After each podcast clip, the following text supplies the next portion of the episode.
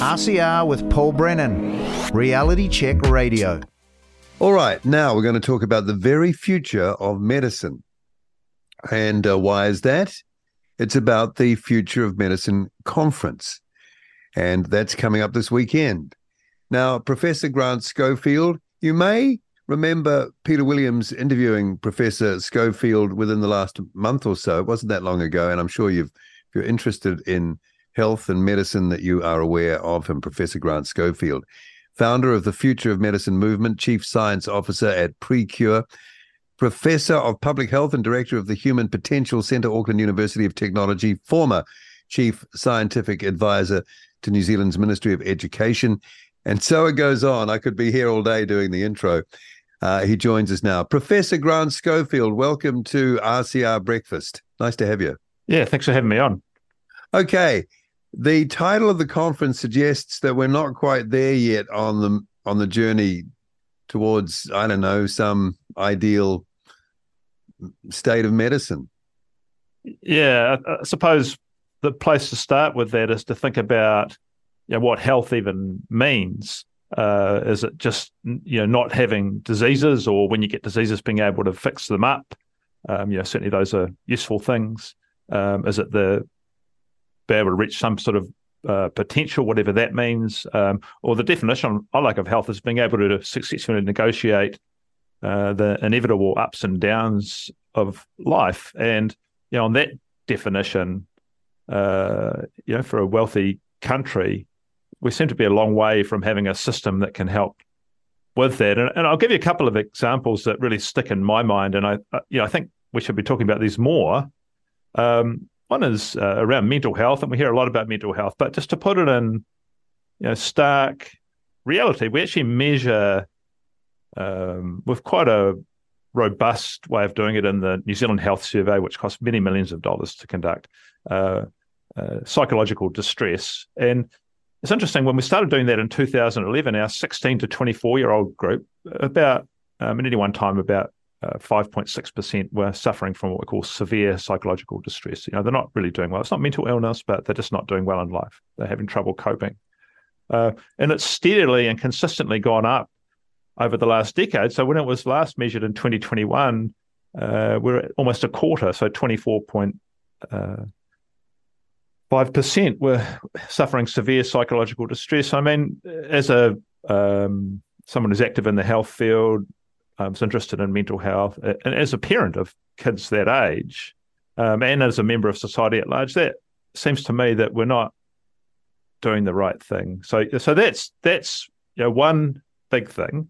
And then the second thing is, it's like, well, what is the you know, cause of people turning up to the doctor, and you know, what's the we call it in public health we call it the burden of disease, and you know, and you know, how big is it? And one way, the way I like to think about it, well, there's five point something million people in New Zealand, um, so there's about five million years of life to be had each year, and you know, how how much of that is is affected by poor health? And the answer is about a million years a year for New Zealanders is lost due to poor health. They're not functioning at the best, they're, they're doing badly. Um, and you can discount things down the way economists do, but and, and that's debatable. But you know, from from that million years, how much of that is you know how does that divide itself up? Well, you know, people get in car accidents and fall off ladders and injure themselves on sport fields and that sort of thing. That's about ten percent. The ninety percent is chronic disease, diabetes, heart disease, poor mental health, uh, cancer, uh, stroke, those neurological diseases like Alzheimer's, um, the bulk of which are preventable in the first place. And if you wanted to think about a, a future of medicine, it it would be one that wasn't the ambulance at the bottom of the cliff, but was one that put the fence at the top or had something constructive to do about that. And and the bizarre thing in in this country, which is similar to many other countries, to be fair, is we spend twenty eight billion dollars on health. It's one of our biggest uh, budget items from the, uh, the government. Um, less than one percent goes into anything that resembles uh, prevention uh, or stopping people getting sick in the first place or helping them thrive. Okay, so um, what's the definition of insanity? Doing the same thing over and over again, expecting a different uh, result. That's kind of feels like how things go. Yeah, and I think you know, one of the reasons for that is we've become very orientated towards a pill for all ills. So very dominated by the pharmaceutical industry. Um, you know, arguably, there's some quite good reasons the way we went down that, and that is that when Louis Pasteur you know, discovered microbes and penicillin and that you could kill pathogenic bacteria, um, his idea of germ theory, and remember at the same time, um, many people will be familiar with it, that there was a contemporary to Pasteur called Louis, uh, to, called Anton Béchamp, and Béchamp argued actually uh, we shouldn't just be taking into account the fact that there's pathogenic bacteria, but um, we should take into account the terrain of the organism because some organisms, including humans, they get exposed to the exact same thing. And not only do they not do badly, they end up thriving as a result of that. So, this sort of terrain theory versus uh, germ theory got pitted out. And Pasteur really won that. And you could argue that medicine now is at the bitter end of germ theory, that this pill for any ill is where we're at. And and it's it's very easy in medicine. People go, "Oh, yeah, that's a conspiracy theory." You know, you've heard all this sort of stuff around. You know, the pharmaceutical companies are conspiring and that sort of stuff.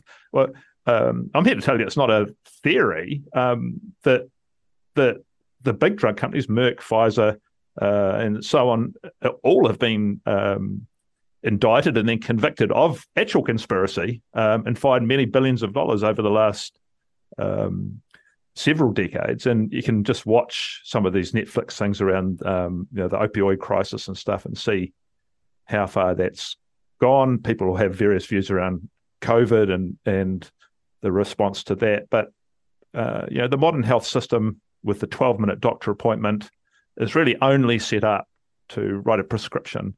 Uh, yeah. Take this, um, and will alleviate some symptoms. And it, it never addresses particularly the cause um, of all health, ill health or um, the determinants of doing well in life. The consumers of that health system, though, uh, have a lot of power, and what they want, I would imagine, ultimately shapes the service that is delivered.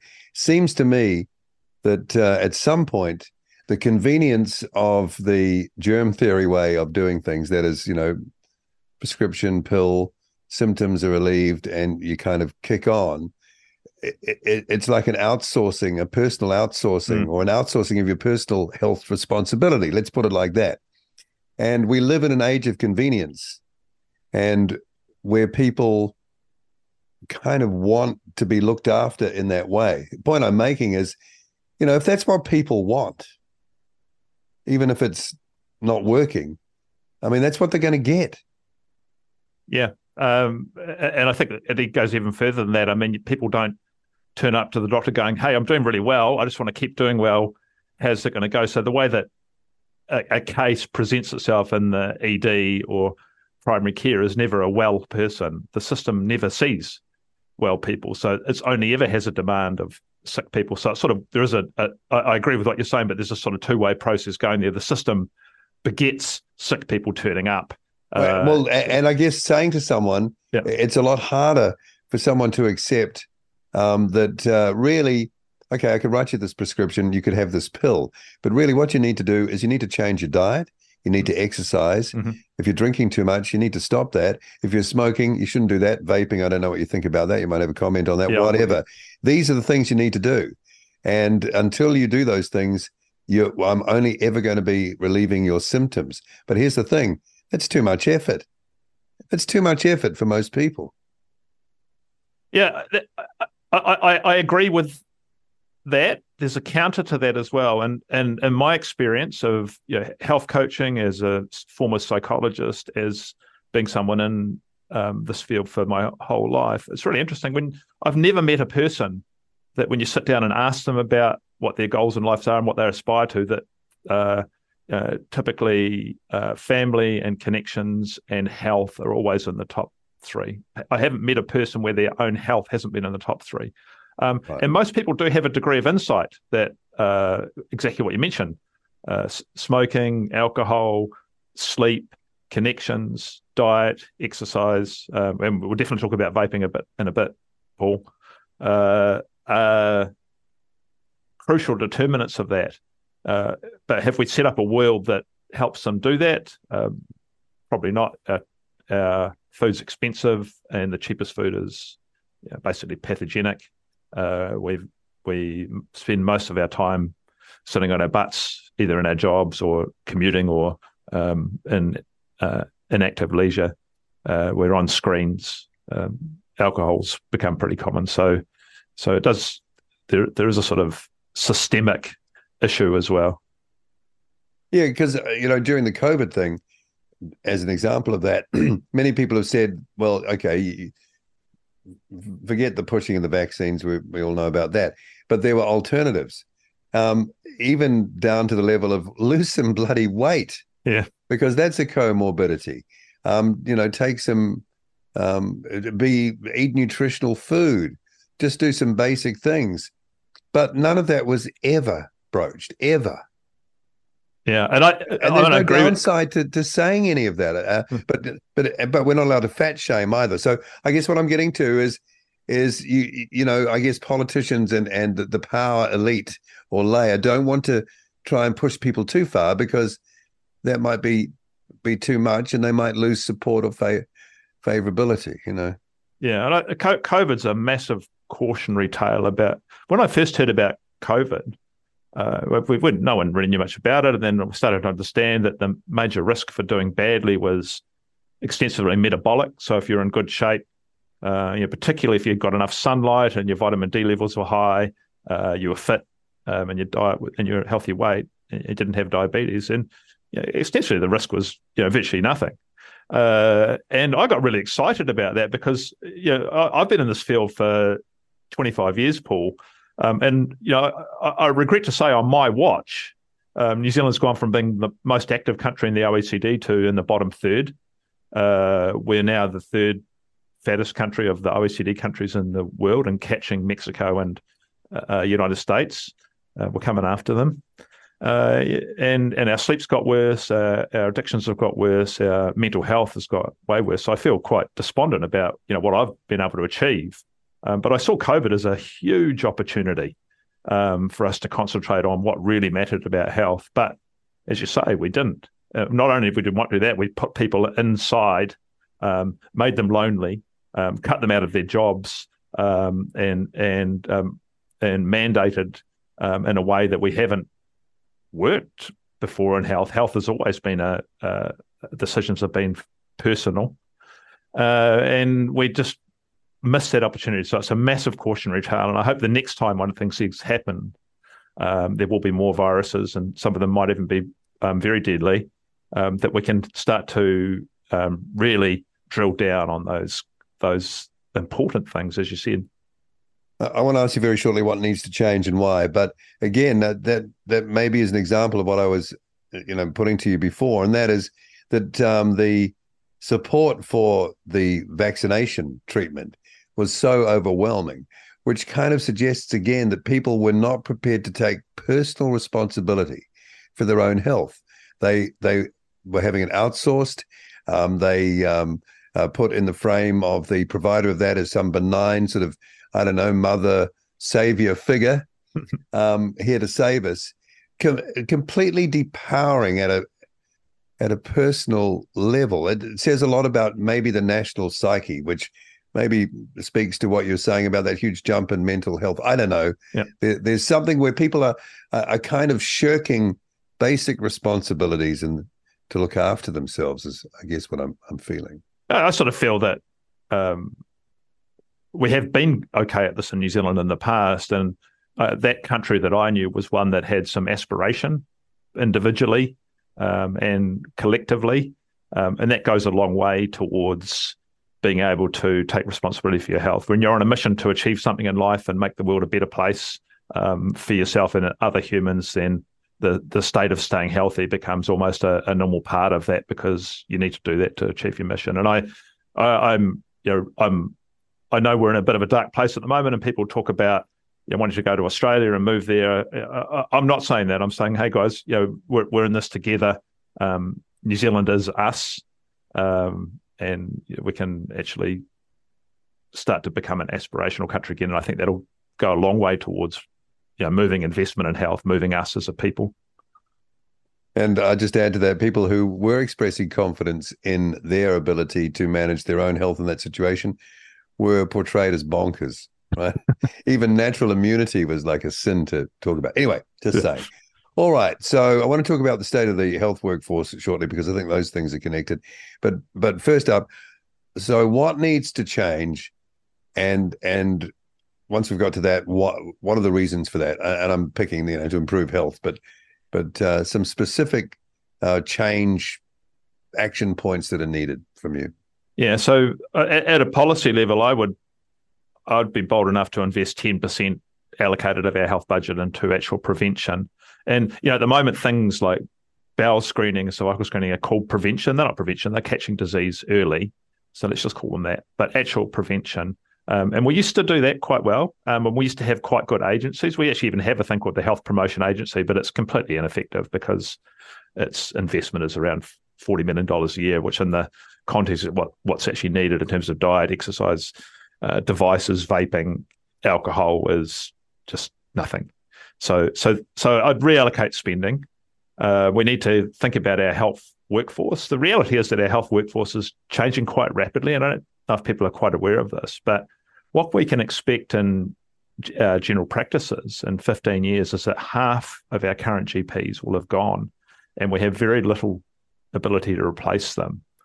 And that'll be true of our practice nurses as well. So, general practice as we know it now uh, won't exist. Those GPs would have retired because they're aging. They would have become burnt out and left. Uh, you know, 30% of GPs and 50% of practice nurses say that they would leave if they could.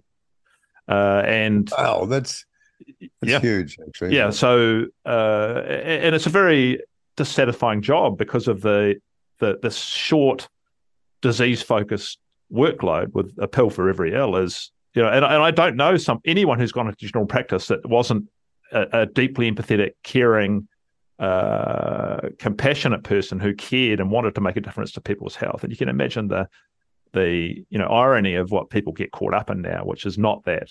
So so we're going to have to do something in that model. Um, and you know the only thing would be if you wanted to keep doing the same thing is chucking more money at getting more overseas trained doctors, which is you know where we're probably heading.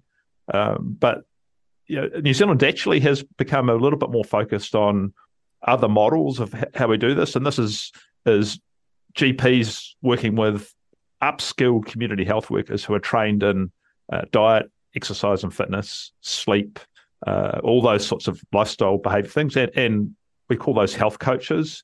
And so they'll actually take some time to talk to someone about what's, what's important to them and help empower them to make start taking some responsibility, making some changes, and helping them be accountable. Um, and then the GP can now work at the top of their scope. You know, in many cases, taking people off their medicines. Uh, and you know what a what a and, and there's there's practitioners in New Zealand, Dr. Glenn Davies, Marcus Hawkins, and Howick, Olivia Curry in Christchurch. Um, Glenn even won GP of the Year for this work, so it's not unknown. Um, but to make any systemic change in that has been much more difficult.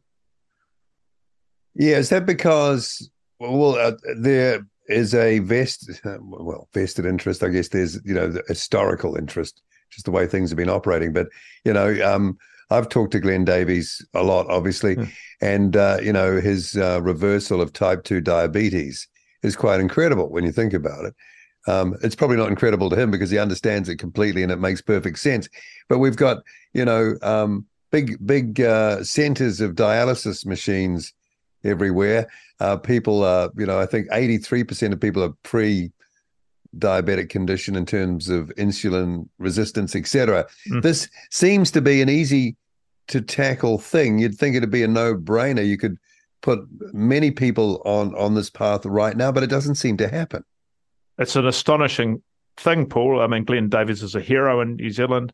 Um, you know, we should knight him or whatever. We once probably wouldn't want that, but they reality that half the people you can treat who have diabetes, you can reverse that condition, get them off their medicines, and give them, uh, you know, ten extra years of of good quality life, save the country millions and millions and millions of dollars. You know, return four to ten to one on investment.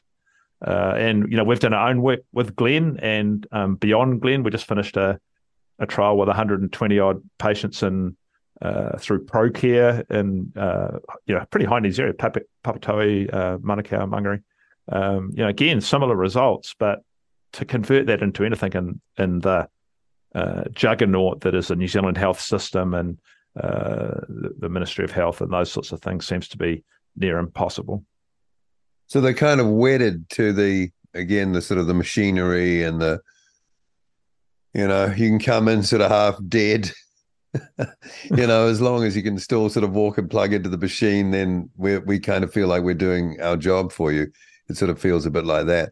Um, you're talking about mental health before, because that seems like a huge massive jump. What did you say? Sort of single figure, four five percent of that um, age group population demographic you mentioned. I think it's almost a quarter now. Is that mm-hmm. just remind us that that's what you said, right? Yeah. So psychological distress, severe psychological distress is really a quarter of our young people. Um, yeah. And and and I've got a, quite a few things to say about that. If you indulge me on, no, that. please, because um, it, it, I think it's very concerning. Yeah, it's so, so really so, worrying. Yeah. So first of all, I don't want to sort of undermine the good work that I think people, some real heroes in New Zealand mental health have done, but I think they've done their job and we need to move on. So John Kirwan's, you know, raising and destigmatizing mental health issues, we've done a really good job of that. Um, and then Mike King with his work around, uh, de, uh, you know, funding counselling and those things has been awesome. And as Gumboot Friday, they're both heroes of our society.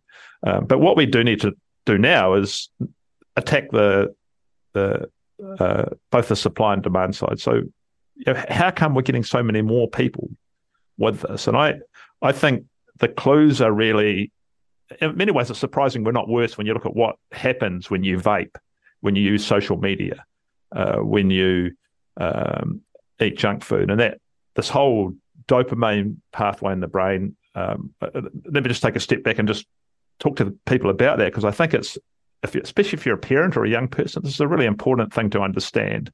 I think we understand it best from smoking. You start smoking, nicotine raises this neurotransmitter dopamine. Some people call it pleasure. I call it motivation. But you're you're raised, you're good to go, you're sharp. It's a good feeling. Uh, but it raises it to levels that biologically aren't plausible for humans living the way humans have have lived as hunter gatherers. Uh, and what the brain adjusts to that, so it starts to down regulate and down regulate, and you know, by the end of it, when you're addicted to nicotine through cigarette smoking, um, your dopamine is way below baseline, um, and that's the opposite of motivation and feeling good. It's it's more like pain, uh, and so you smoke to get rid of the pain, and you just get back to normal baseline levels, which which is the exact opposite of what it promised. But but the the side effect of that is you now have what we call anhedonia, which is really the hallmark of of mental illness, which is things that would normally raise your dopamine and give you pleasure pat your dog, kiss your wife, uh, you know, eat something, have sex, go and do some sports, read a book.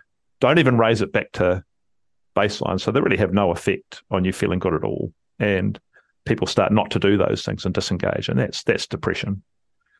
Uh, and you start to look at our teenagers and, and what does that? Well, vaping does exactly that, of course, through the exact same mechanism of smoking, except you can do more of it.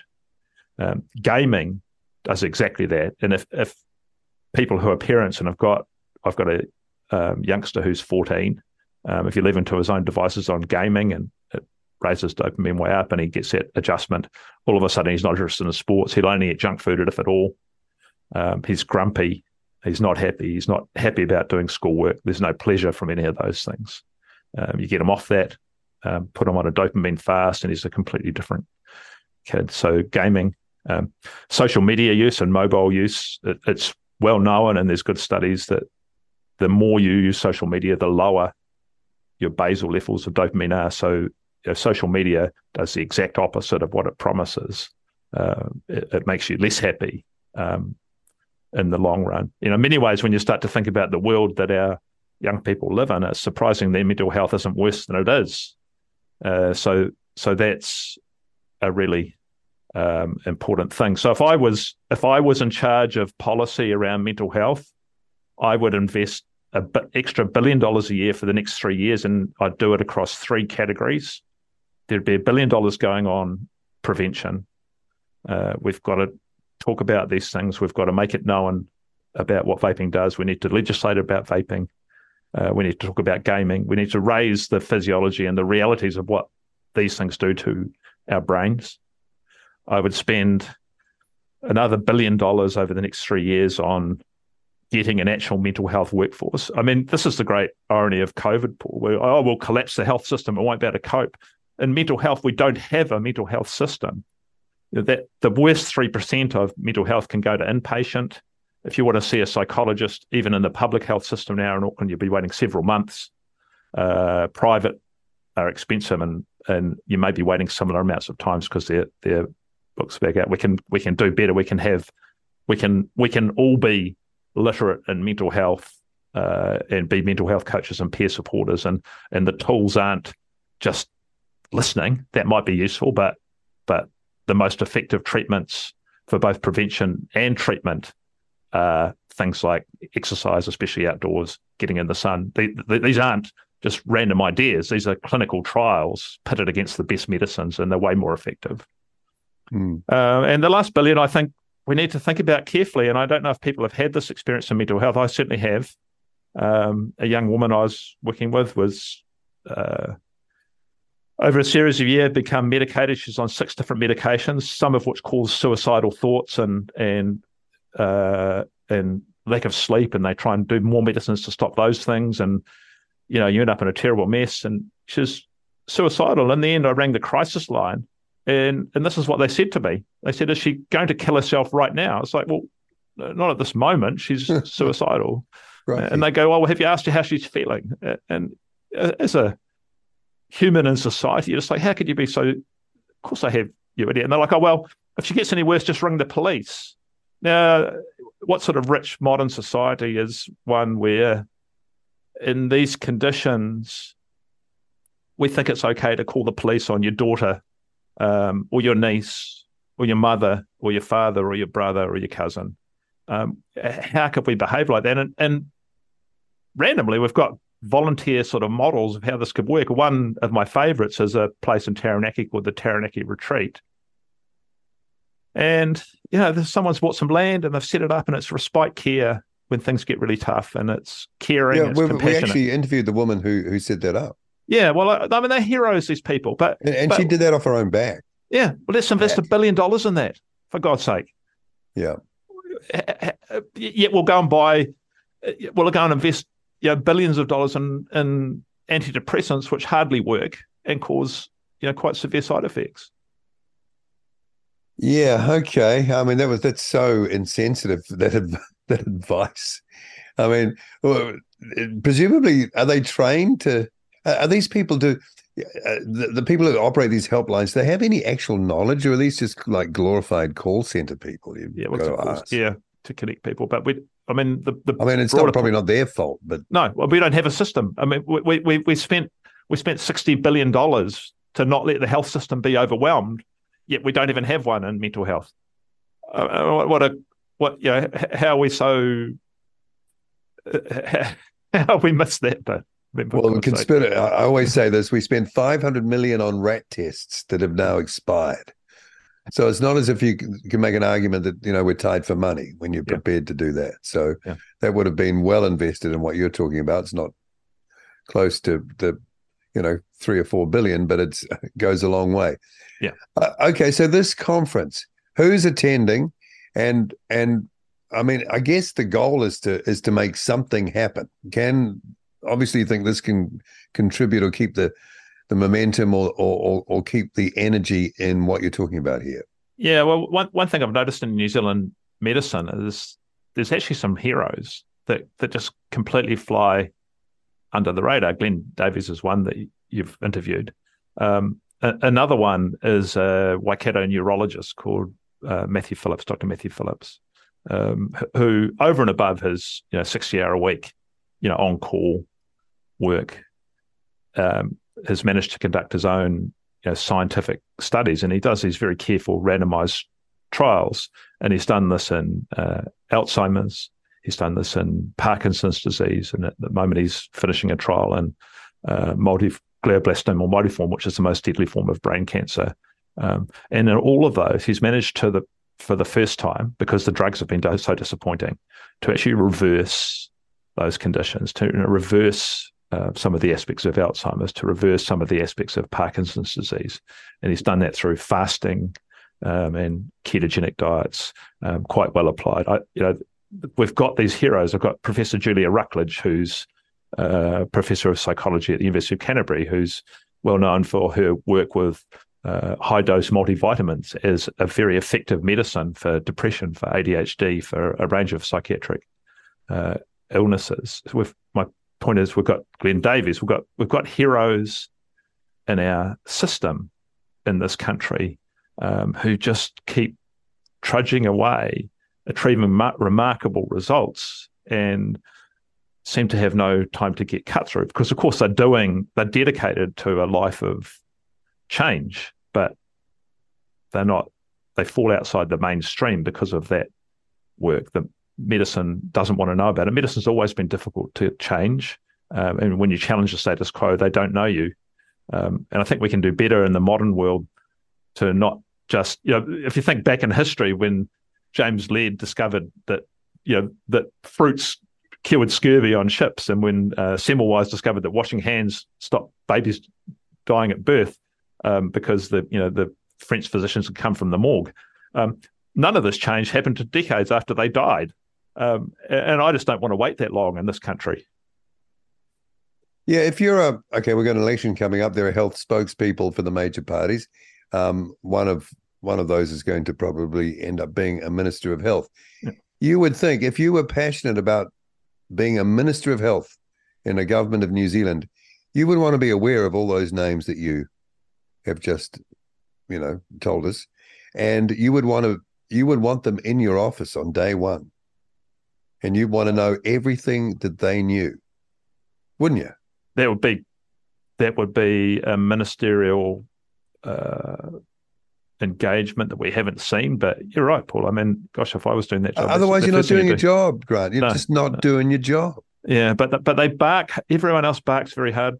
Paul, you'll have you know the GPs understand that their job sucks and they won't have a workforce, but they just want more money and more stuff. And and I can understand that, but you know, doing more of the same but with more resources is not going. To be. Yeah, but work. if you're savvy in life and you've haven't come down in the last shower, you know that there are all sorts of interest groups that are always going to promote themselves. Mm. You need to know the landscape, the way, the the lie of the land, and you need to be. Otherwise, I guess what I'm saying is, is maybe we're let down so much by just the very blinkered thinking of hmm. people who promote themselves as a solution. Mm. Yeah, agree. Yeah. So you'd want to see that eh, you know, okay, maybe the next health minister's listening. Hey, why don't you think of that? Right. Yeah. Yeah. And, and, and you know, New Zealand eh, has an effort of grassroots experimentation and ingenuity, you know, to, to have treatments that can effectively send Alzheimer's backwards, you know, not cure it, but send it backwards rather than its inevitable march towards, you know, uh, being alive without your soul, you know, demoralizing and terrible outcome. You know, I mean, it's heroic, but yet billions of dollars are spent spent on drugs that have uh, have universally failed. So to think about these other treatments, and you know, this guy's doing it without Dr. Phillips is doing it without any funding at all. He's just in his own time at, at a great expense to the rest of his personal life is just doing that. Um, in the end, things are going to have to change because it sounds like we're not going to be able to, to sustain the way we're doing things. At some point, it, it falls over on itself, doesn't it? Yeah, uh, and to be honest, Paul, I think it's fallen over already. When when right. you when you when your three year old's got a sore throat or an ear infection, something that is easily remedied with with uh, a medicinal thing, but you can't get into your doctor for three weeks, uh, it's fallen over. Yeah, yeah. So that's it's really at least on its at, knees. It? Yeah, yeah. That's where we're at right now. It's been a while since I've been to the doctor. Yeah. Okay. You, you, you don't need to go because you take some care of your health, right?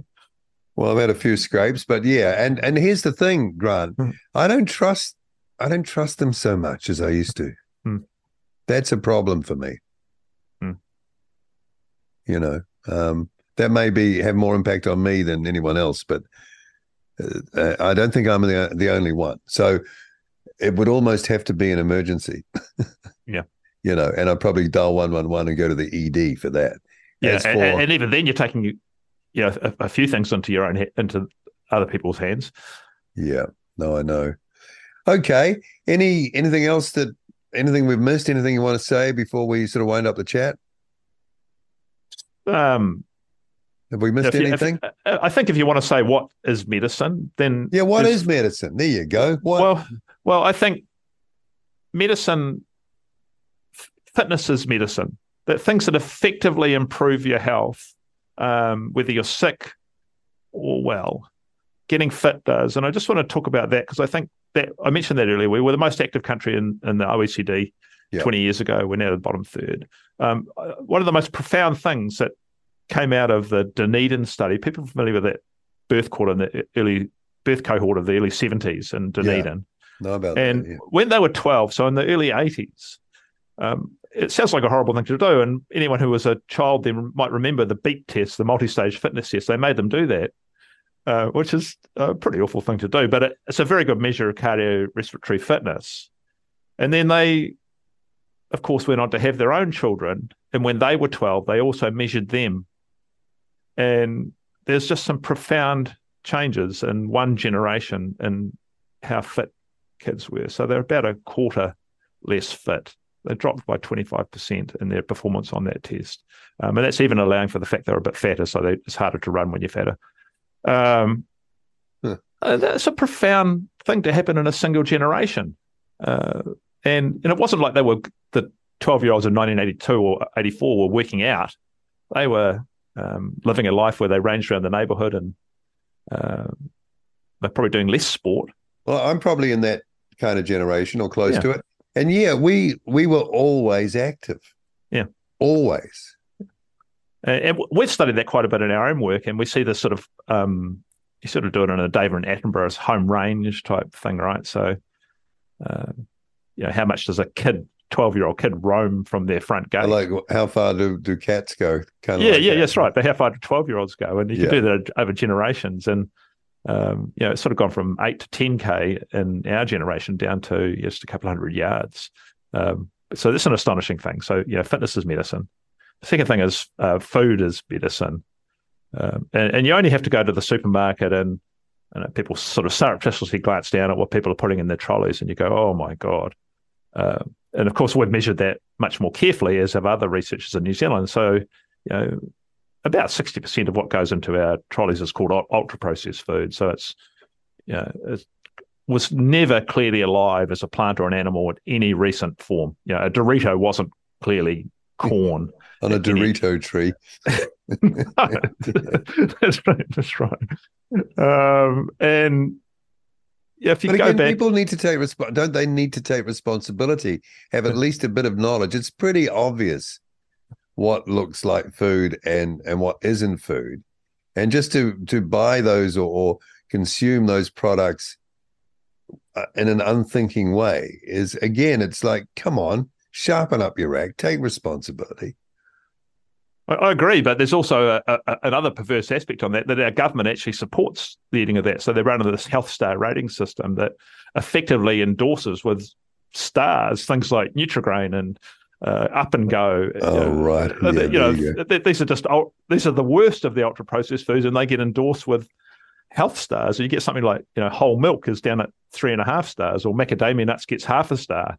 Uh, you know, bottled water because it it has some salt added gets two and a half stars. Yeah, the whole system. The emperor's utterly naked, and you've got a government that's just endorsing uh, an industry-led initiative that's you know completely out of control. So yeah, we, we've we've got a long way to go on that stuff as well. well maybe the, maybe governments well our government should withdraw from any industry endorsing any industry thing at all as a matter of policy Yeah, well, of course, of course, you should because because it's it, it- there's there's again there's like the pharmaceutical industry. There's you know widespread evidence of conspiracy within the food industry to influence um, uh, these dietary guidelines and these sorts of things, and that's gone on for decades, and um, it still goes on in modern New Zealand. Well, they put fluoride in the water. That's another thing we're big on. Our audience is on mm-hmm. fluoride in the water, and they're you know threatening councils now with big fines and all of that. Some even with personal liability if if the orders aren't carried out. Yet you know you can quite happily go in and buy I don't know twenty liters of Coke and wheel it out in your shopping trolley and drink it all that day if you want. Completely destroy your kids' teeth with uh, fruit juice in the bottle. All those things, but but there's no no one talks about that. Yet oh, they're prepared what, uh, to to mass medicate people who are healthy with the water supply. I mean, it was a bizarre situation, isn't it? When you know the number one cost to the healthcare system for young people is anesthetizing uh, young children so they can get fillings done um, because of their which are caused by poor diet. They're not caused by a lack of fluoride, uh, and we have absolutely no discussion about addressing that cause what I mean it's just as you say it's that's the de- very definition of insanity. And it's interesting with labor's policy around uh, free dental. It, it's stupid. What we need is is is ways of of improving the food supply that is the cause of poor dental health yeah yeah yeah it's uh it's it's mm. all right um anything more no i think that's it let's talk about vaping and devices as well and then food as medicine and, and fitness is medicine, and we're, we're halfway there. The thing about vaping, I know because I have, I've been a smoker in my life, and I've vaped in my life. I don't yeah. do any of it now. Mm. One thing that is true about vaping, because I know that there's there's been people who've said, like, you know, it's a sort of way of getting out of smoking the actual cigarettes, all that. But it's like having a cigarette going all the time. Mm. It's like an endless cigarette, the mm. endless chain smoking moment. So do you think you consume more nicotine when you vape, yeah. Paul, than when yeah. you smoked? Because there's more more of a process lighting up a cigarette. Hmm.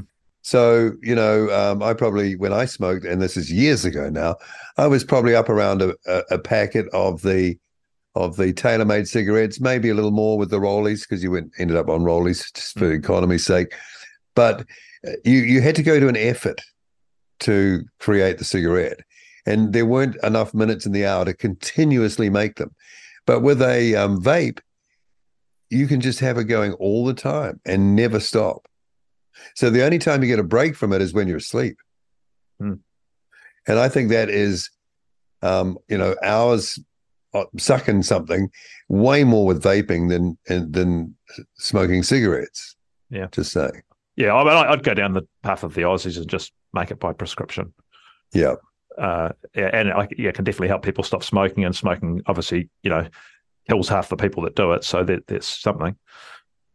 Yeah, I mean, I, I guess you know if you're paying if if the tax is covering it all, if you're an adult and you really want to go on that, but particularly though for young people, you know, I mean, oh. we used to get into all sorts of trouble smoking cigarettes, you know, detentions yeah. and you know threatened suspensions. I mean, they were pretty heavy on it back in the day.